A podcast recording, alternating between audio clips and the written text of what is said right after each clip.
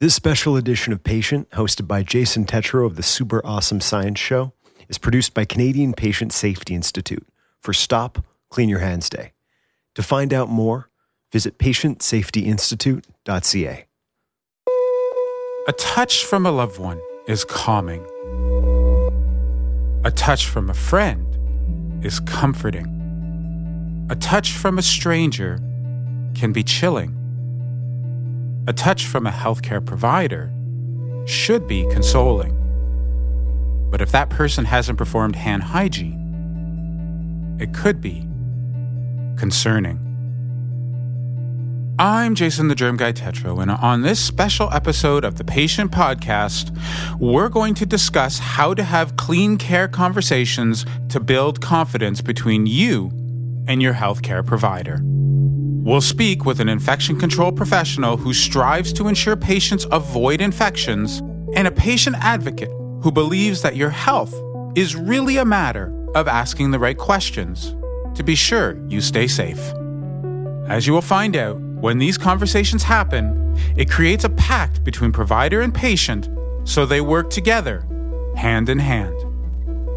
Let's get started.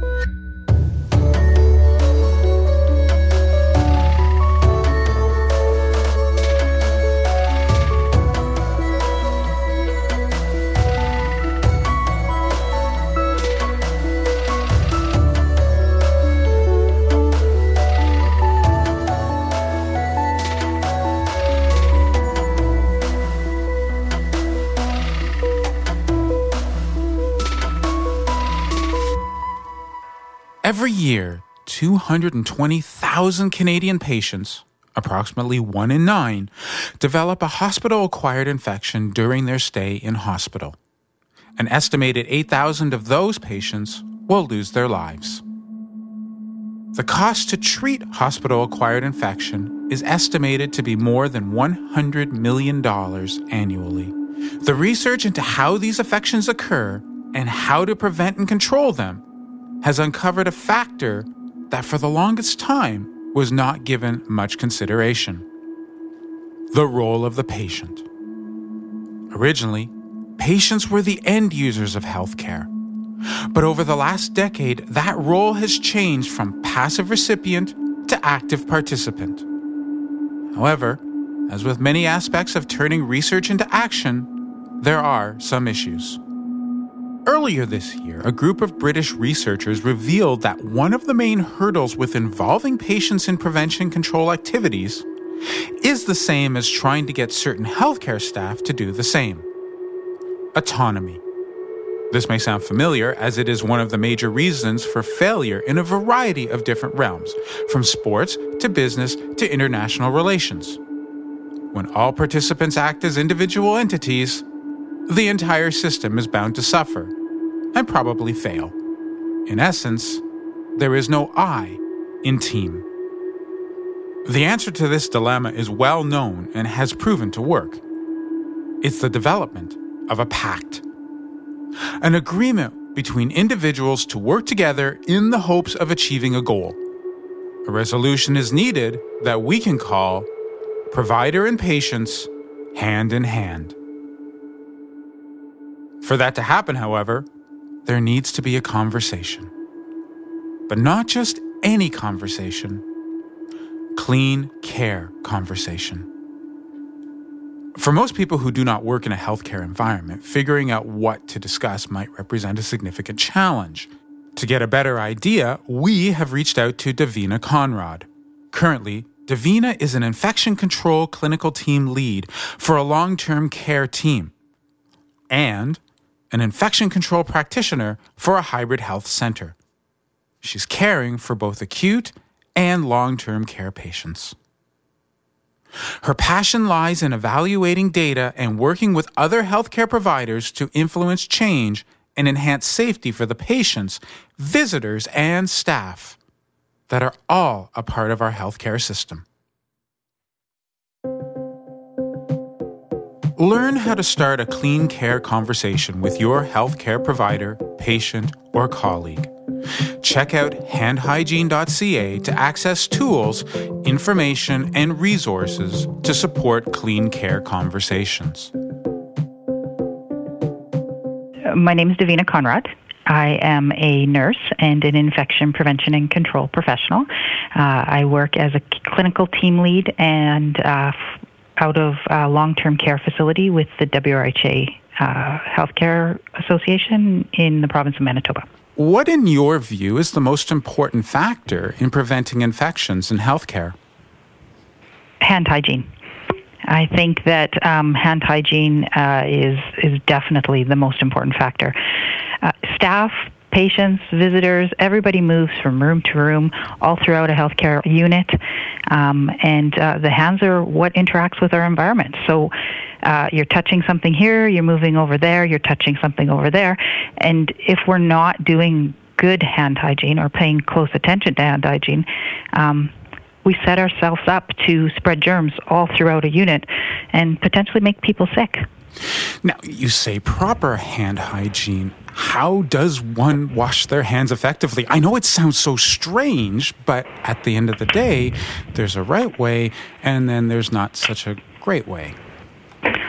Correct. There is. Uh, it depends on what method you're going to use. Uh, there's two methods to do hand hygiene. Uh, you can either use an alcohol waterless uh, product, or you can use good old soap and water.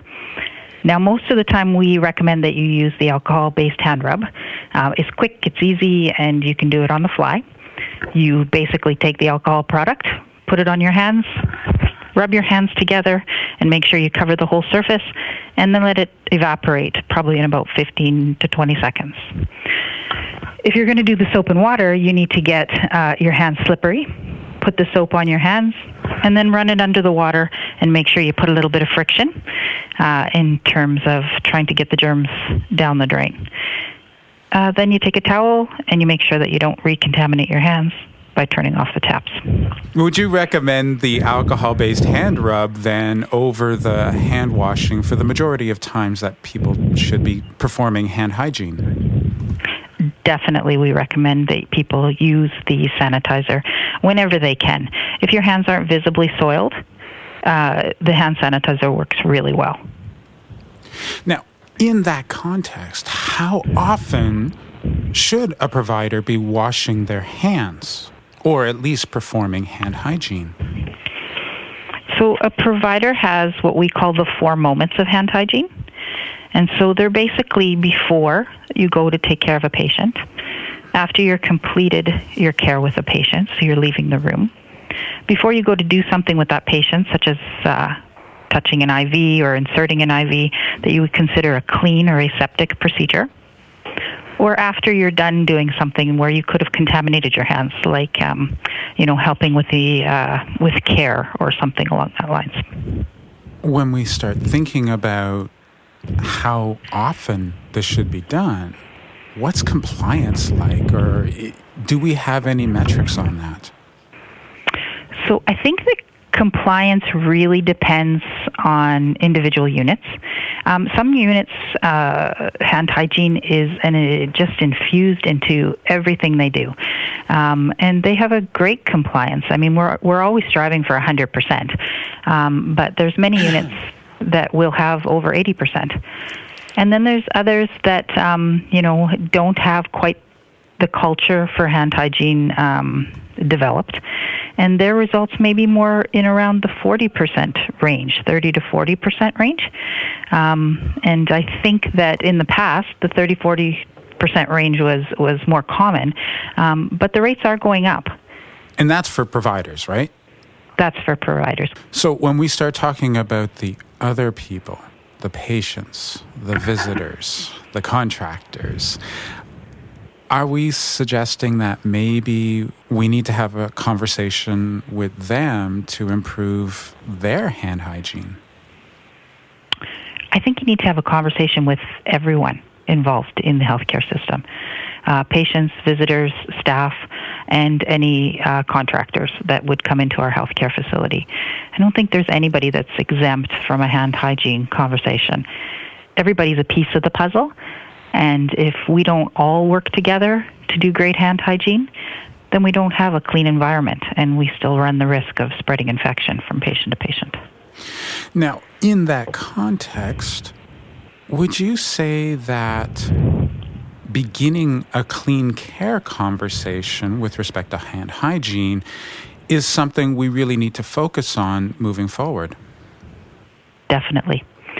Um, I've been involved in a number of situations where I've been on a unit and, uh, you know, patients have approached me. I'm doing hand hygiene audits, and they've asked what I'm doing because, of course, you're standing in the hallway watching people with a clipboard, so you kind of stand out.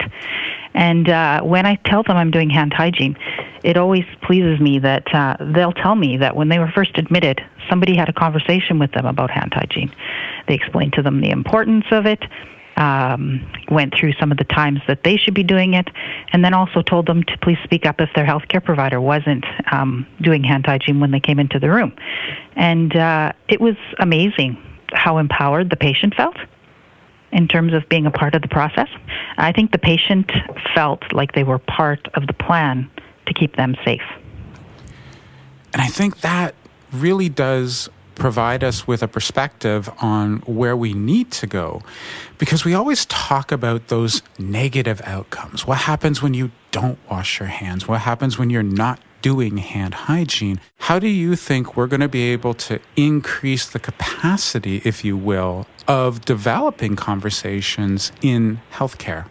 One of the best ways to increase the capacity is to really target that admission when the patient first comes there.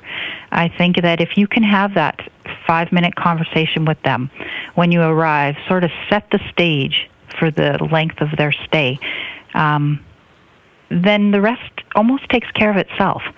If you show them what to look for and you show them what they should be seeing, um, they're very happy to share that information with anybody they see along along their path, and and I've been witness to it, um, and I've also been witness to them sharing very happy um, situations, or uh, thanking healthcare providers when they've done hand hygiene in front of them.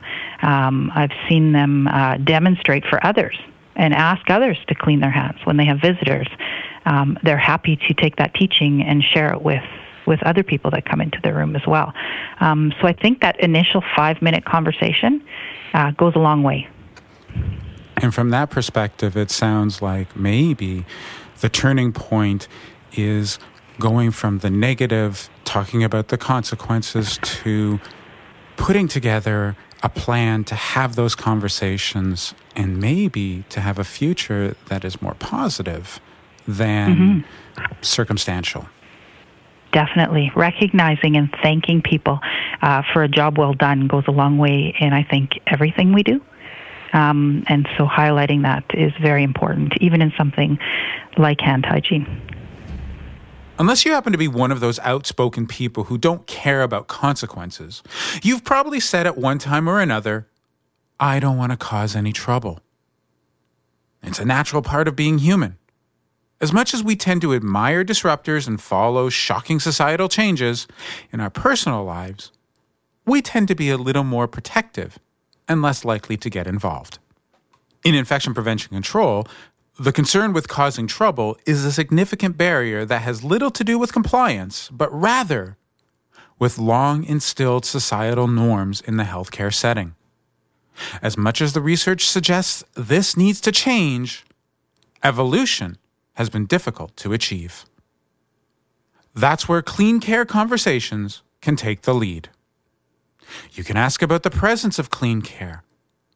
Are there tools available such as soap and water, towels, and hand cleaner? You can ask about the role of clean care in healthcare, as Davina pointed out. You can be inquisitive about how providers are cleaning their hands in the hopes of learning how to do it for yourself. You can ask if you can be of assistance in helping to prevent infection spread both in the facility and even at home. You can bring others into the conversation. Patients, family members, and visitors can all take part in conversing about clean care and why it is so important for everyone. And don't forget, thank your provider for clean care, and especially when they wash their hands in front of you. These are all simple actions that are respectful and based on observations. Whether provider or patient, we are all humans. We are all people. And if we engage in meaningful and positive conversations, we can work hand in hand to make a difference. Of course, there are still those who might believe they are crossing a line. Others may simply not know where to start. And then there are the people who believe that the healthcare environment is actually antagonistic, and healthcare staff are not looking out for them. That's why we have Carmen Stevens joining us. She is a member of Patients for Patient Safety Canada and has been working to develop programs and initiatives to increase the visibility of change so compliance becomes natural as opposed to troublesome. This podcast is developed for the Canadian Patient Safety Institute's Stop Clean Your Hands Day campaign and sponsored by Gojo Canada. Whether you're a patient, visitor, provider, or worker in a healthcare setting, cleaning hands is one of the best ways to prevent infection. Clean care saves lives. I'm Carmen Stevens. I am a, a patient family advisor with the Saskatchewan Health um, Authority, and I'm a patient partner with uh, Patients for Patients um, Safety Canada. So, what's it like working with the Saskatchewan Health Authority? With the authority, it's a, a new experience because we've just come a year ago from 12 regional authorities to one provincial authority, and it is an excellent experience. They are uh, listening, and it's it's what we wanted as patients and patient family advisors to be able to go between one region and get the same care in the next region. Everybody's following the same protocols, and this is what we're working on now and it's it's wonderful. And you can see it coming together. You can see the the benefits. It's slow. It's mm-hmm. often a, a one step forward and three back, but hey, that's just the way it is, and rather do it slowly and do it right. Give us a perspective as to what the climate was like in the past regarding patients having conversations with healthcare providers. There was no continuity between care very often, uh, as a, a, PFA, something we heard from healthcare staff down in the little areas was they always make mistakes when they send back discharge papers, etc., etc. And it's simply because no one was doing the same thing.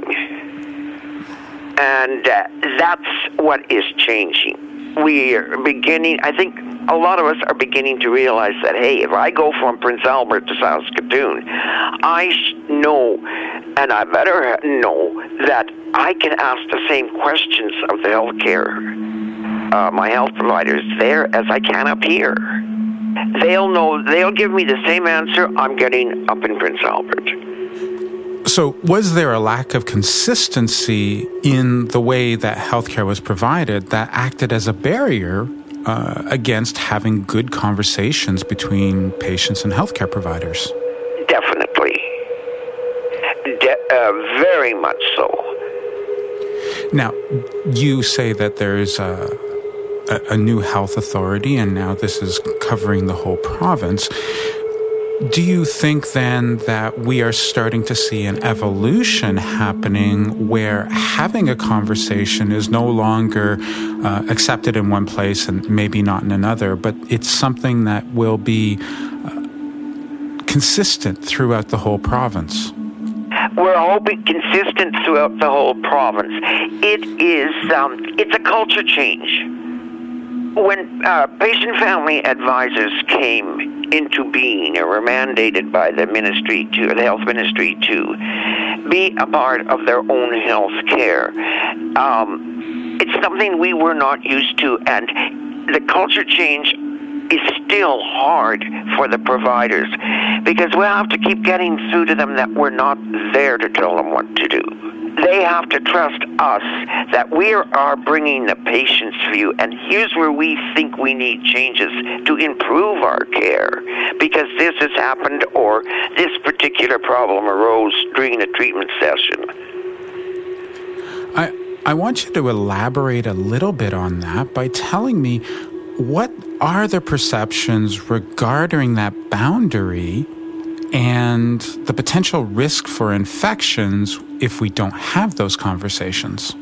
We don't ask, we don't, as a patient, we don't know that we can ask questions. Um, we we don't realize as patients that it's our experiences that we've had in healthcare that can help the providers and change ways of treatments, ways of approaching a conversation. How do you start a conversation between your healthcare provider? By asking, I'm able to because I've been taught. Uh, I just say, uh, can you help me out here? Uh, can you tell me why? I'm able to do that, and that's what we're trying to teach people, patients, how to do that, and the families. In the context then of hand hygiene, it's really not just about whether or not someone puts their hands in the sink or uses hand sanitizer. It really comes down to a culture. Yes, definitely. This marks the end of this special edition of the Patient Podcast. I hope it has shed some light on the importance of the pact and how you can help to ensure it leads to a better future. If you want to learn more about germs and the impact on their lives, I invite you to read my books, The Germ Code and The Germ Files. You can find them on Amazon and usually in bookstores near you. You'll learn to love the majority of those harmless microbes and know how to avoid the pathogens to stay safe. For more general science, listen to the Super Awesome Science Show, which you can find on Apple Podcasts, Spotify, and pretty much every other podcast platform. And don't forget to subscribe to Patient because this podcast is for your safety, your health, and you. I'm Jason the Germ Guy Tetro. Thank you for joining me.